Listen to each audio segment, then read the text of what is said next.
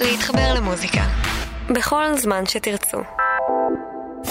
כאן ג' מציגה פוקוס. והפעם עידן גבריאל חוגג 40 ללהקה ולכבש השישה עשר.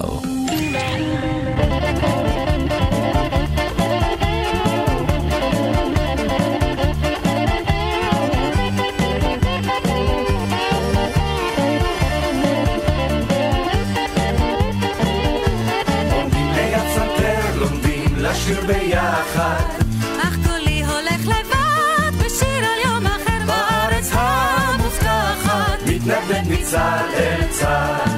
אני זוכר, כן, שבאתי לבחינות, הכל נשכח, כן, מילים ומנגינות ואז חשבתי, כן, שהכל אבוד, שאין לי שום סיכוי, אני חוזר לגדוד. אין סיכוי חוזר לגדוד. תמיד רציתי להיות חייל רוקד ושר, רציתי להיות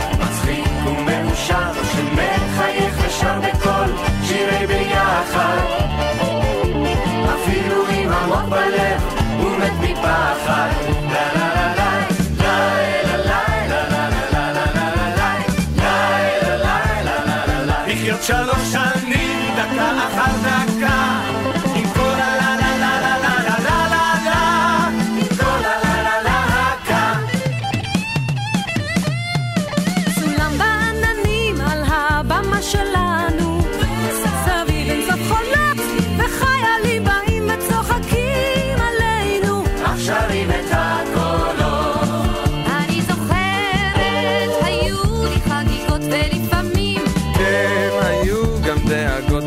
חשבתי,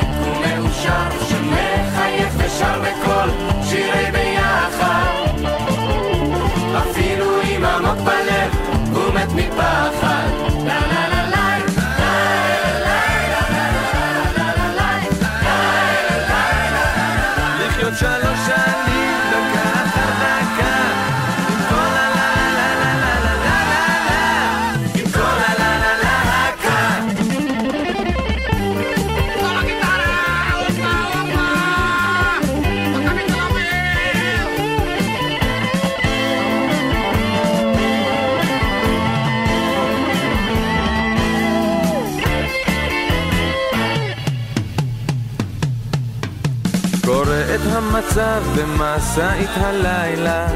אחרי ההופעה עיניים נוצצות כמו כוכבים של מעלה. משאירות לי הודעה.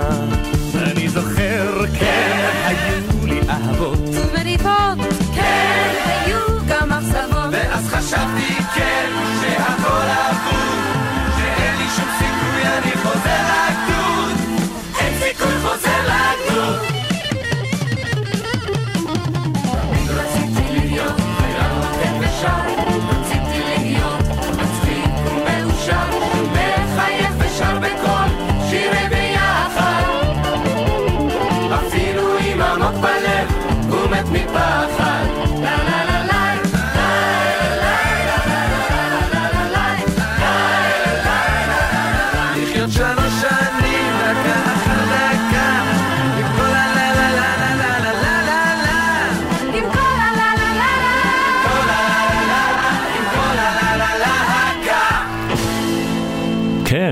איזו פתיחה.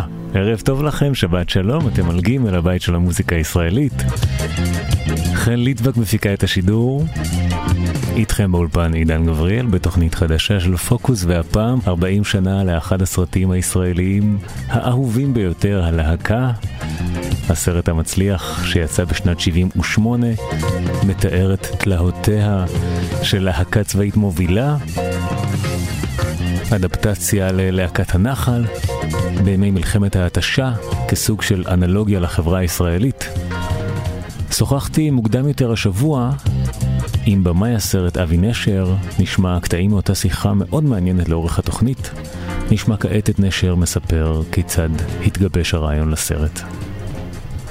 אני הייתי חייל במלחמת ההתשה, ואני העברתי זמן במעוזים, ואני הייתי מהצד המקבל, לא הנותן, אני לא הייתי בלהקה צבאית, והמעוזים היו חוויה מאוד מכוננת, זו מלח- מלחמה עלומה מלחמת ההתשה, ומלחמה שיש בה בעצם את, אה, את זרעי מלחמת יום כיפור וכל מה שכרוך בכך. וזו תקופה שמאוד מרתקת אותי, זו תקופה של שינוי גדול בחברה הישראלית, מצד אחד התפתחות המערב, מצד שני שינוי במצב הצבירה המיתולוגי הישראלי הזה של ה"אנחנו ביחד". ואני חשבתי שלספר סיפור של להקה צבאית בזמן מלחמת ההתשה זה מנגנון מצוין להתמודד עם, ה, עם הגוף הישראלי כל כך הזה שנקרא החבורה, שהיא בעצם ה-DNA של הישות הישראלית. ובמלחמת השם הקמתי את זה גם כי אני הייתי בגיל של הדמויות אה, דאז, וגם בגלל שחשבתי שזה בעצם אה, נקודת ציון מאוד חשובה בהיסטוריה הישראלית. אל והמסילות ואל המוות במחילות של גבעת התחמושת ואיש לאן לא שאל מי שהלך ראשון נפל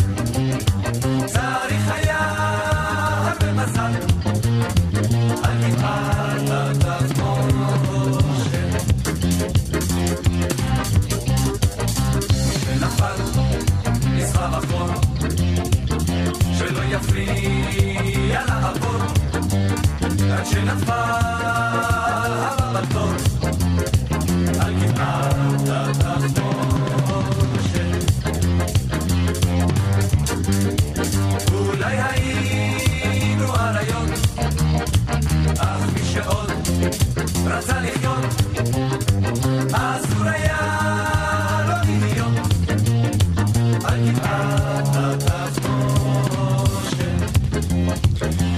החלטנו לנסות לפוצץ את הבונקר שלהם בבזוקה. הבזוקה עשתה כמה שריטות לבטון. החלטנו לנסות בחומר נפץ. חיכיתי מעליהם עד שחזר הבחור עם חומר הנפץ. הוא היה זורק לי חבילות חבילות, ואני הייתי מניח את החבילות אחת-אחת בפתח הבונקר שלהם. להם הייתה שיטה, קודם זרקו רימון, אחר כך ירו צרור, אחר כך נחו. אז בין צרור לרימון הייתי ניגש לפתח הבונקר שלהם, ושם את חומר הנפץ. הפעלתי את חומר הנפץ והתרחקתי. היו לי ארבעה מטר לתמרן, כי גם מאחוריי היו ליגיונרים. אני לא יודע למה קיבלתי צל"ש. בסך הכל רציתי להגיע הביתה בשלום. שבע, שבע ועשרים אל בית הספר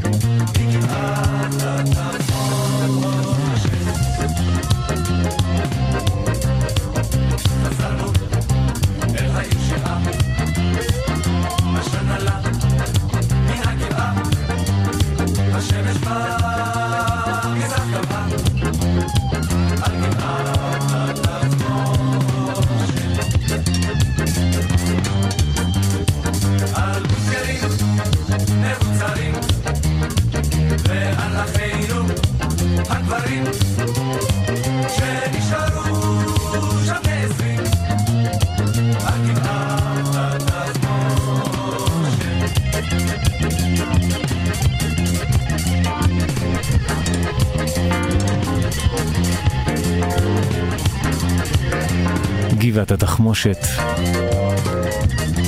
בעיבוד המסוגנן, אנחנו נדבר על העיבודים האלה. זה פותח את הסרט, הלהקה, לא אנחנו חוגגים 40 שנה כאן ועכשיו בגימל. שאלתי את אבי נשר, במאי הסרט, למה השירים גבעת התחמושת ושיר לשלום, בעצם השירים הכי פוליטיים בסרט, מופיעים דווקא בתחילתו ובסופו. במידה רבה פתיחת הסרט נקרא תחמושת מעידה על טיבו של הסרט, זה פתיחה אגרסיבית מאוד. ובדרכו, הסרט הלהקה הוא סרט אגרסיבי, זה תמיד נחמד לי לשמוע שאנשים זוכרים אותו כסרט נעים.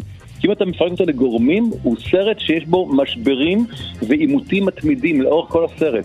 כמעט, כמעט שאין לך רגעי נחת, יש לך, אפילו שגידי גוב ולירון נרגד הולכים לשפת הים, זה מסתיים בגרירת גידי האומלל על המים. הסרט הוא סרט אגרסיבי, המילה, המילה נעים היא, היא לא ממש מילה שתקפה, חוץ מאשר נועם הנעורים. בנעורים עצמם יש משהו אה, נעים, אבל הסרט הוא, הוא, הוא סרט אה, תוקפני, כי האנשים מאוד מאוד אה, אמביציוזיים, כדרך האנשים המוכשרים. ובאמת האמירות הפוליטיות הן בשיר הפתיחה ושיר הסיום, אבל האמירה הקולנועית היא דווקא באמצע. בגלל שאני אני גדלתי על אותם שירי להקות, ואני זוכר תמיד מאוד חיבבתי את uh, שלווה, אבל חשבתי שאפשר לאבד אותו בצורה יותר מעניינת. ואם תשים לב לעיבוד של שלווה, אז בניגוד למקור שאופירה גלוסקה שרה את, את הסולו, אז בשלווה, שזה שיר שנולד אחרי ריב מאוד מאוד גדול בלהקה, בין יפצ'וך לבין נועה, אז יש שם מהלך שבית אחד שרה גליה תארי, בית שני שרה אה, דפנה הרמוני, ואז יש שם תהליך שהן שרות בשתי קולות, וכל קול בעצם מערער אחד על השני, ואט אט זה הופך להרמוניה כשגידי גוב מצטרף ואז כל הלהקה. ובעיניי אה, זה בעצם ה-DNA הקולנועי של הסרט. זה עימותים, עימותים, ואז הגהה למין הרמוניה רגעית, שבעקבותיה יהיו עוד עימותים. והעיבוד של שלווה בעצם היה, אמר ככה הסרט הולך להתנהל, כלומר יש כאן איזה מצב של חמוץ מתוק, של, של אגרסיבי ו, ורגוע, והרצון היה לעשות סרט שלא מספר סיפור סדור, אלא על, על מצב צבירה אנושי שנקרא חבורה.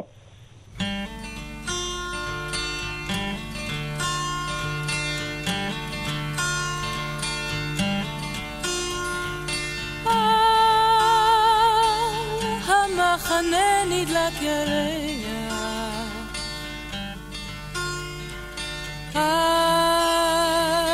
על המעל כוכב זורח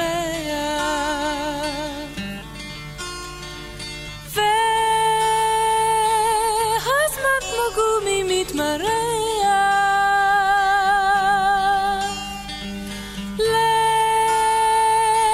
לשבת בלי טעם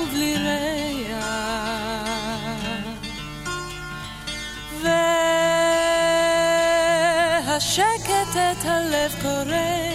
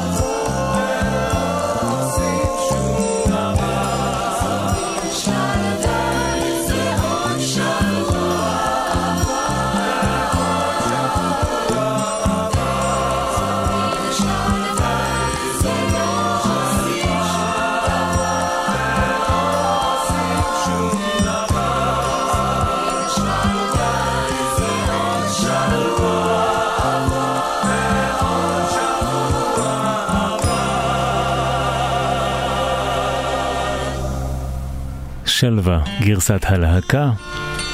40 שנה לסרט הלהקה, כאן בפוקוס בגימל. פסקול הסרט מורכב ברובו משירים שהלחין יאיר רוזנבלום, זיכרונו לברכה. כמעט כל שירי פס הקול יצאו במקור בתקופת מלחמת ההתשה, ולכבוד הסרט בוצעו מחדש על ידי המשתתפים. כמובן נציין את גידי גוב, מאיר סוויסה, דפנה הרמוני, גלי עטרי, ססי קשת, טוביה צפיר, חלי גולדנברג, לירון ירגד, גילת אנקורי, סמדר ברנר, דובה לגליקמן, מאיר פניגשטיין, אלי גורשטיין, מנחם עיני, יוני חן ועוזי אסנר. השירים זכו לעיבודים מורכבים בהרבה מגרסאות המקור. אני חושב שבחיים לא פגשתי במאי סרטים שיש לו תזות מוזיקליות, כולל ממש הולכת קולות, איך לעשות את זה וזה, אתה יודע, כוכב כזה בן 23, אתה מדבר על יאיר רוזנבלום שהוא כוכב גדול בבידור הישראלי, ואתה מנסה להסביר לו איך המהלך המוזיקלי הזה בעצם הולך לשקף את מלאכת העשייה. והוא הבין את זה לגמרי, זה היה פלא גדול בעיניי, והוא לא כזה גירס אותי כמו זבוב טורדני. זה, זה נראה לו מעניין כל התזה הזו של לעשות קולנוע דרך תובנה מוזיקלית.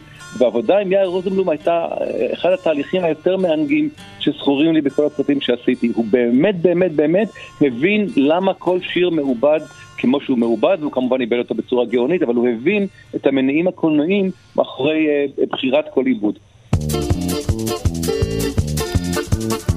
ישנן בנות, ישנן בנות, אשר הולכות עם כל אחד, אם הן רואות בחור נחמד, הן מוכנות לטוס מיד, איתו אפילו עד אילת. אבל אני איני כזאת, אבל אני איני, איני כזאת. עם מי שאין לי ביטחון, איני יוצאת גם לירקון. ישנן בנות, ישנן בנות, אשר קוראות ללא בושה את השטויות ולאישה, וזה אם תשאלו אותי,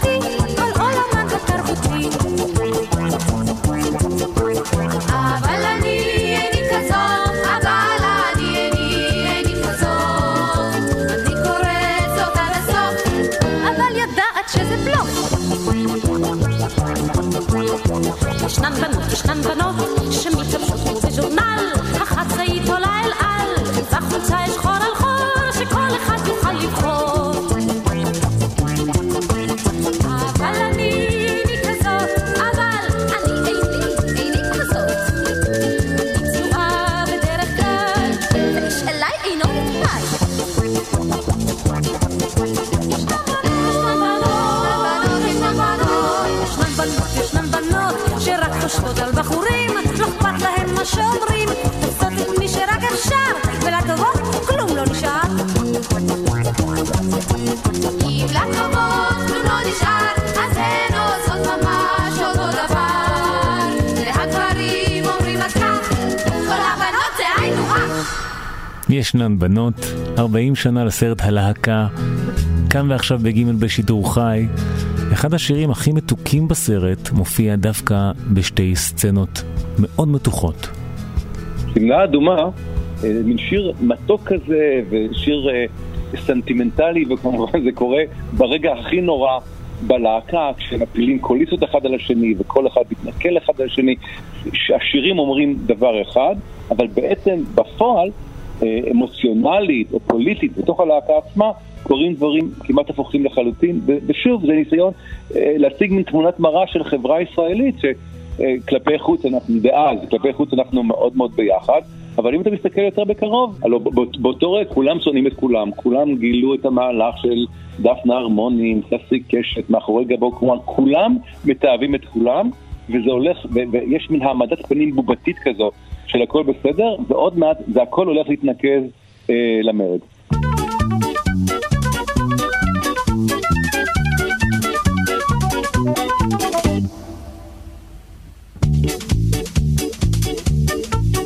בשמלה אדומה ושתי צמות ילדה קטנה יחידה ותמה עמדה ושאלה למה בכל הרי הגש וכל השערות עמדו מזעפם ולא מצאו תשובה. עמדו מזעפם ולא מצאו תשובה. החיות עצרו מרוצתן, ילדה קטנה יחידה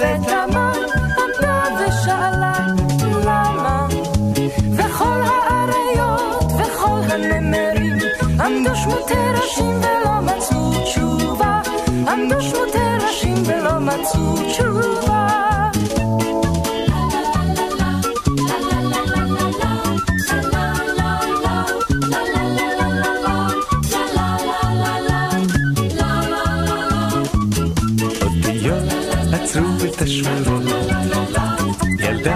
קטנה יחידה ותמה עמדה ושאלה למה? בכל הספרים, בכל המחברות חיפשו בין הכתובים ולא מצאו תשובה חיפשו בין הכתובים ולא מצאו תשובה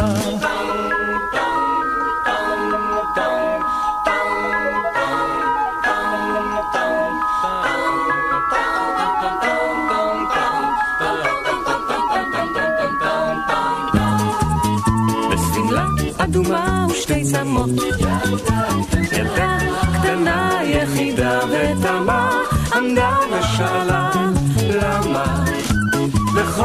התותחים, בכל החיילים, בכל הגדולים, בכל החכמים. עמדו חברי פנים ולא מצאו תשובה.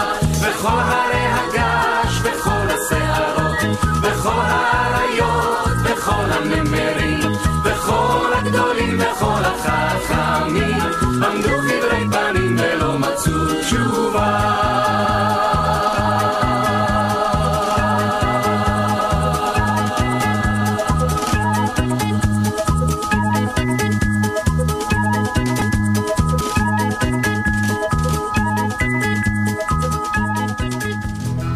שוב שלום לכם, אתם על ג' חוגגים יחד איתכם בשידור חי יום הולדת 40 לאחד הסרטים האהובים ביותר כאן בארץ בכל הזמנים, הלהקה.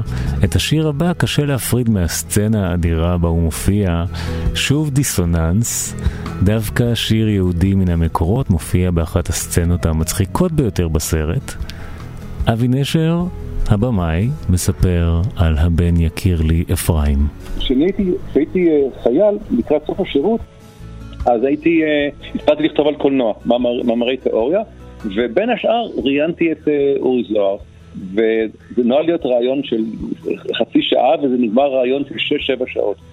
זה היה מין, הוא פשוט הרצה לי על קולנוע מהו, והיה בזה איזה תהליך מאוד מרתק, נדמה לי שהוא ראה סרטים קצרים שלי או משהו, אבל הוא היה מאוד מאוד אה, חם כלפיי ומאוד חולק, ואז בסוף, כשזה נגמר, הוא אמר, כשתעשה את סרטך הראשון, אני מבטיח לשחק בסרט שלך. זה היה חתיכת אמירה, ולא הוא ולא אני ידענו שהלהקה יקראת זמן לא מאוד רב אחרי האמירה הזו, אבל בינתיים הוא, גם- הוא חזר בתשובה. והוא התחבר למצב צבירה של הבן יקיר לי אפרים. אבל תחשוב, כשהשיר בוצע, במקור ישראל הייתה מדינה ש... כלומר שעולם הבידור הישראלי ודאי מאוד מאוד היה מרוחק מכל דבר דתי ויהודי. ובינתיים אנשים כמו אורי זוהר התחילו ללכת למקום אחר, ואנחנו היום חווים ישראל שנמצאת הרבה יותר עמוק באותו מקום אחר.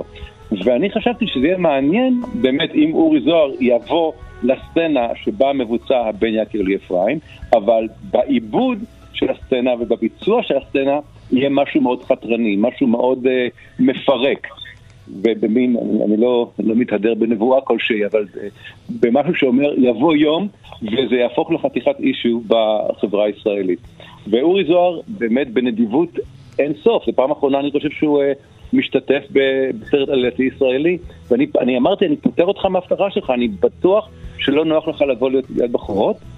כלומר, מאוד מאוד לא נוח לי, אבל אני הבטחתי לך וחשוב לי לקיים.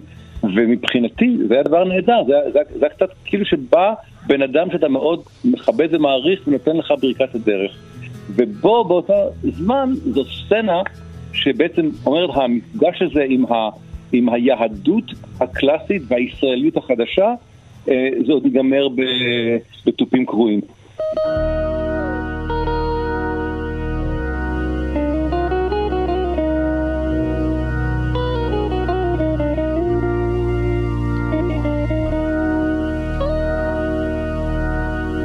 הבן הבן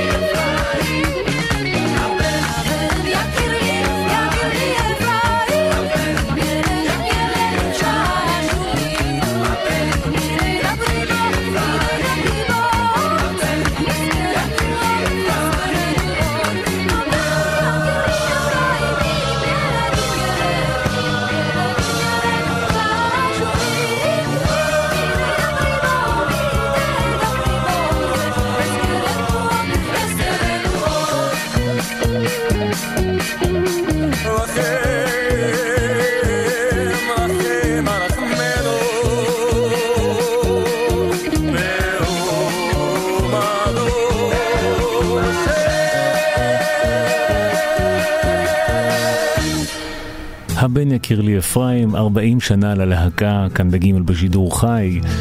שירי הפתיחה והסיום של הסרט, גבעת התחמושת ושיר לשלום, הם כאמור ההצהרות הפוליטיות המוזיקליות של הסרט. שאר השירים המופיעים בלהקה ברובם כלילים יותר, לרוב ממקום של הפוך על הפוך, ובערך באמצע הסרט, כשהלהקה יוצאת לשטח אחרי הרבה חזרות, אנחנו מבינים שהמשתתפים יוצאים למציאות עגומה בהרבה מאשר זו שבחדרי החזרות. במקרה הזה בחירת השיר ישירה למדי. הייתי נער, זה, זה שיר מאוד מאוד עצוב. והדור שלי, כלומר, הוא, הוא דור, דור שלחם במלחמת יום כיפור. ואני גדלתי בשכונה קטנה מאוד ברמת גן, היינו ארבעה בני נוער שהתגייסנו באותו זמן פחות או יותר, ומתוך ארבעה אלה שניים נהרגו ביום כיפור, כלומר 50 אחוז מאיתנו אה, נהרגו, ואחרי יום כיפור כבר אה, לא היינו נערים יותר. אה, יום כיפור שינתה אותנו אה, אה, בצורה הכי רדיקלית והכי מנערת, שינתה אותנו, שינתה את המדינה. ו, ובאמת השיר הזה בסרט הוא, ב, הוא בנקודה שבה הם יורדים אל הקו. כלומר, אנחנו עוזבים את תל אביב, אנחנו עוזבים את אולם החזרות, אנחנו עוזבים את כל הקטטות הקטנוניות ואנחנו עוברים לעולם האמיתי שבו אנשים אה, מתים, כן? ואחרי השיר הזה כבר אף אחד בלהקה הוא לא נוער יותר. כלומר, המסע הזה, המפגש הזה עם, ה, עם העולם של המכונות ירייה ושל החדשות הרעות בעצם משנה אותם, כפי שאני מרגיש ש, ש, ש, שאני וה... החבר שלי מאיר, השורדים, אלה, אנחנו שיצאנו בחיים מיום כיפור, עד היום מבכים את שני החברים שנהרגו, ועד היום אני מניח שאנחנו מבכים את הנעורים שלנו שנגדעו בצורה כל כך אה, דרסטית במלחמה ההיא.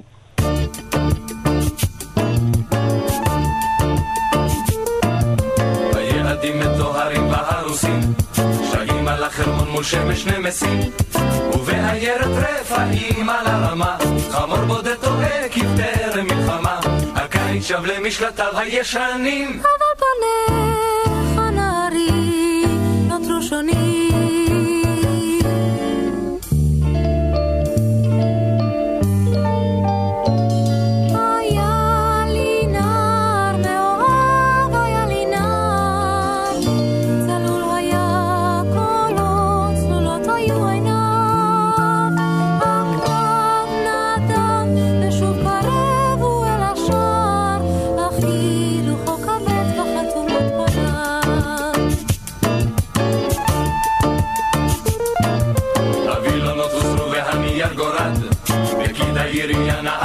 את המקלט. שלוחות הדשא מטפסות ומעלות ירוק קרי הצלקות התעלות. הרימונים חזרו לשוק לדוכנים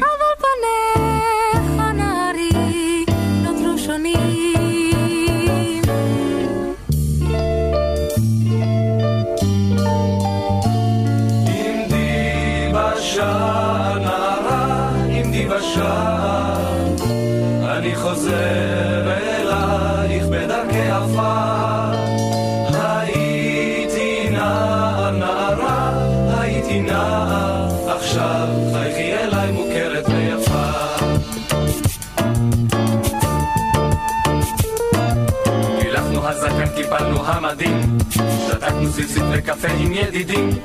העניינים שווים אט אט למסלולם, לומדים לא להזכיר את אלה שאינם, לומדים לחזור להרגלים הישנים. אבל פניך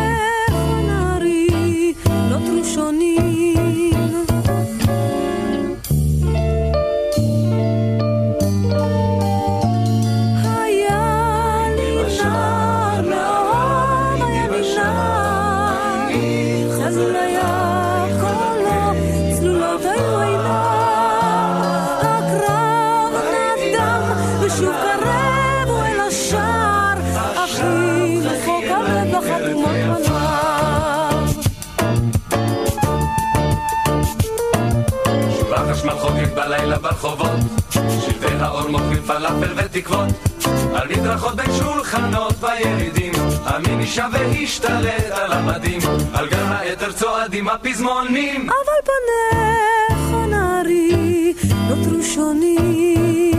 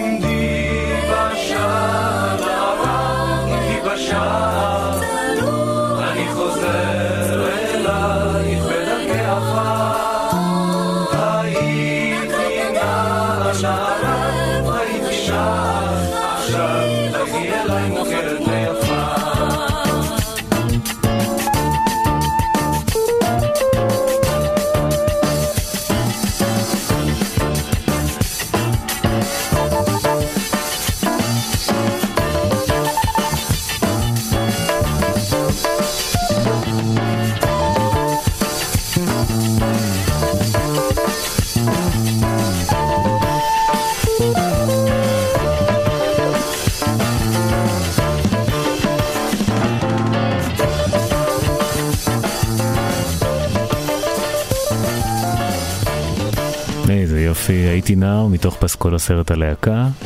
לא, אנחנו מקדישים את השעה, כאן ועכשיו, בשידור חי בגימל. במלאת 40 שנה לצאתו, משמיעים את שירי פסקול, ונכנסים פנימה אל ראשו המרתק של הבמאי אבי נשר. גם בסצנות הכי קלילות בסרט, תמיד עבדה, עמדה כוונה ספציפית מאחורי בחירת השירים. קרנבל בנחל אה, זה, זה שיר שמבוצע בערב יום עצמאות. עכשיו, ערב יום עצמאות זה חג האהוב עליי ביותר. זה, זה חג שעד עצם היום הזה מרגש אותי בצורה מאוד מאוד עמוקה. אבל כל עיקרון הקרנבל בנחל כמובן הוא, הוא עיקרון ברזילאי, נכון? זה לא, זה לא עיקרון ישראלי. וישראל זה מקום שבאמת עם זהות ישראלית מאוד חזקה והשפעות קוסמופוליטיות בלתי פוסקות. כי נאמר, האמריקאי בכלל לא מכיר בכך שיש עולם מעבר לאוקיינוס כלשהו. כן, האנגלים מאוד מתווכרים באנגליות, הצרפתים בצרפתיות. אנחנו נורא נורא נורא פתוחים לכל דבר שקורה בעולם. והיה לי מעניין שדווקא בערב יום עצמאות, בסרט, השיר המבוצע הוא שיר שיש לו השפעה זרה אה, מאוד מאוד דומיננטית.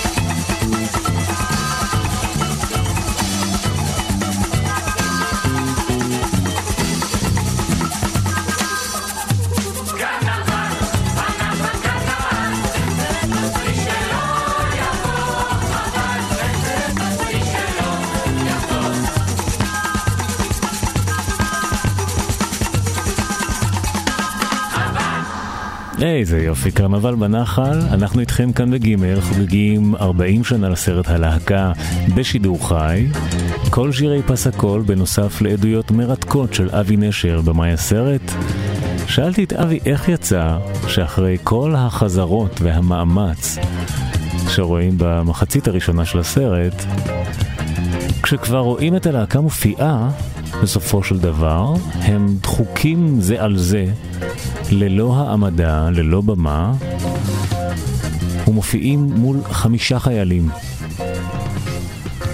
המעוזים האלה היו, היו מקום סוריאליסטי, אתה, אתה ישבת על גדות על התעלה, אה, לא, לא יכול להיות יותר רחוק מתל אביב, מבטחי, מאשר המעוזים האלה. והחוויות שם היו סוריאליסטיות, וכשהייתה מגיעה להקה צבאית או איזו אישיות צבאית לביקור שם, זה פתאום היה סצנה מתוך uh, מלכוד 22. אנשים מסתובבים שם בצורה הכי לא צבאית, בתחתונים וגופיות, משחקים כדורגל בחצרות, זה היה מקום מאוד מאוד סוריאליסטי, המעוזים האלה. אבל באמת היו, היו הרבה מעוזים שהוחזקו, לא יודע, הרבה uh, חיילים, ולפעמים הלהקות הצבאיות האלה היו יותר אה, אנשים בלהקות המבקרות מאשר במעוז עצמו.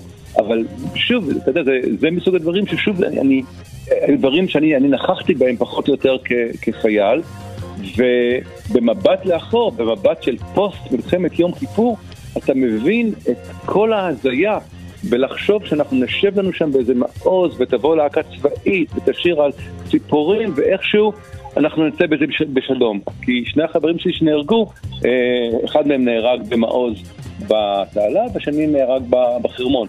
בשני מקומות שבעצם אנחנו ישבנו כי מכאן לא יוציאו אותנו. אתה אומר, אה, לא יודע, די, די הוציאו אותנו ו, ואולי כדאי לחשוב על כל העיקרון הזה שאנחנו מאוד מאוד בטוחים באיפה שאנחנו ואיך שאנחנו עד כדי כך של לשיר על, על אילו ציפורים, לשיר אילו ציפורים במעוז, כשברקע יש מכונות ירייה, זה הסוריאליזם בהתגלמותו.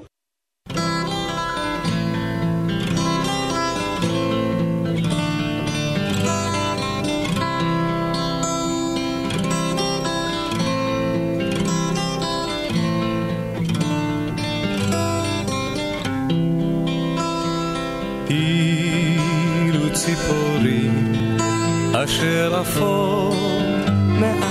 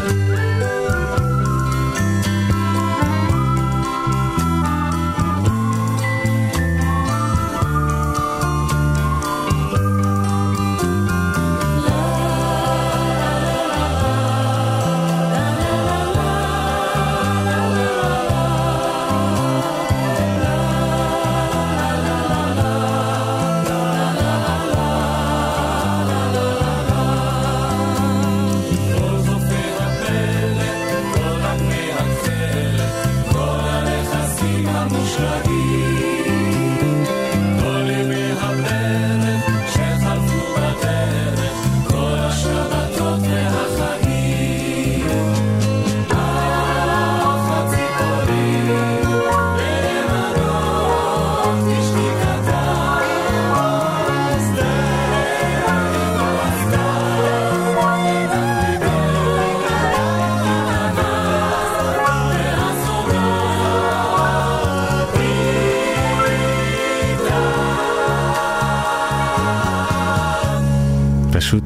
קשת בענן של קולות.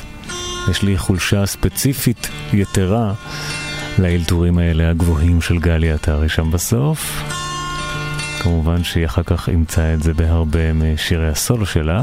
אילו ציפורים, 40 שנה לסרט הלהקה, כאן בגימל, אנחנו מגיעים לנקודה קריטית בסרט, ההופעה הגדולה בטלוויזיה, בה כמובן הכל קורס, אין כבר דרך חזרה.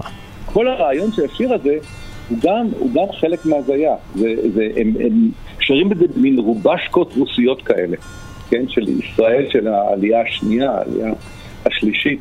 ו, ושוב, זה, זה, זה שיר ש, שאומר, צדקת דרכנו, אנחנו יודעים מה אנחנו עושים, אנחנו, אם זה טוב ואם זה רע, את הדרך חזרה, אבל בינתיים מאחורנית, מי שהולך להפיל לנו קוליסות.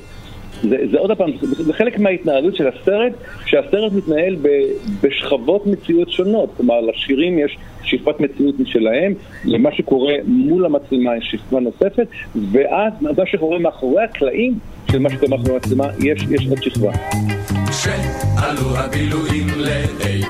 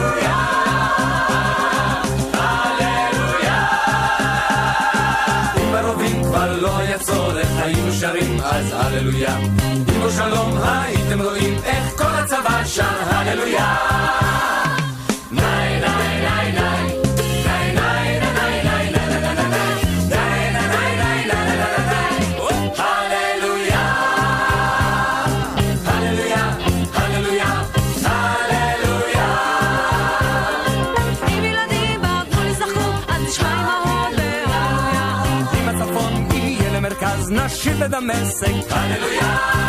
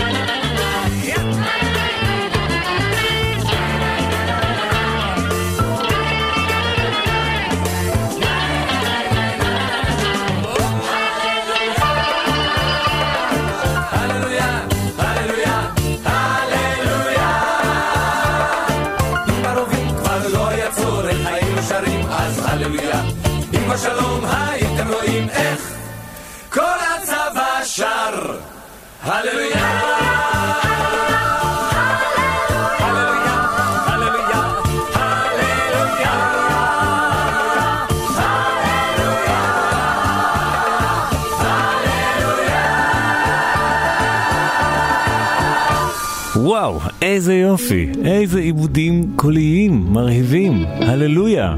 כמה מילות סיכום על הלהקה מאת במאי הסרט אבי נשר, בבקשה.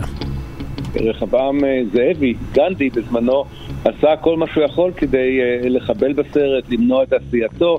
הסרט מסתיים בשיר השלום. כלומר, זה, זה, סרט ש... זה סרט שמאוד מאוד uh, חותר לקראת מקום של שלום, אבל, אבל זה סרט לא נאיבי. אתה יודע, זה, זה סרט שהוא לא uh, שוחר שלום בעיניים מצועפות, ואנחנו לא בסדר, ושכנינו נהדרים, והם משיתים יד ואנחנו לא רוצים. זה, זה סרט שמאוד מכיר באנרגיה המאוד מאוד קשה האנושית הזו של לרצות יותר. ובתוך הלהקה עצמה, קרבות אין סוף על סולואים, קרבות אין סוף על קריירה.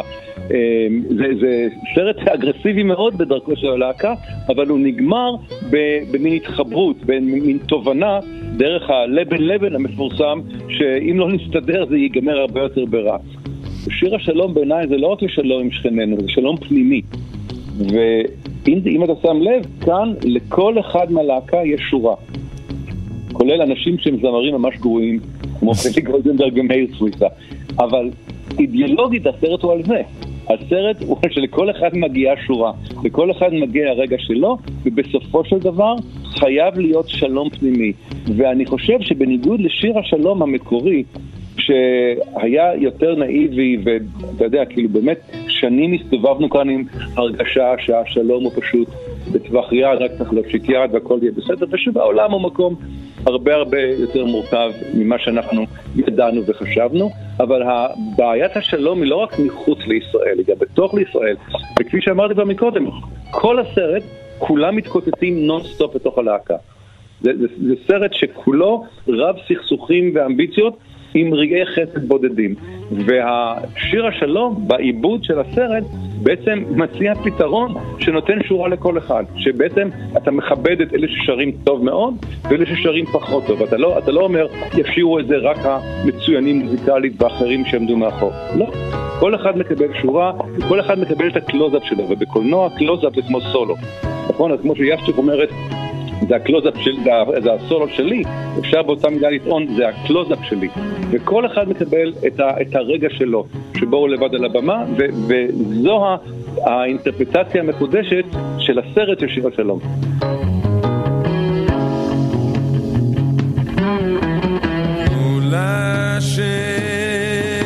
השמש לעלות, לבוקר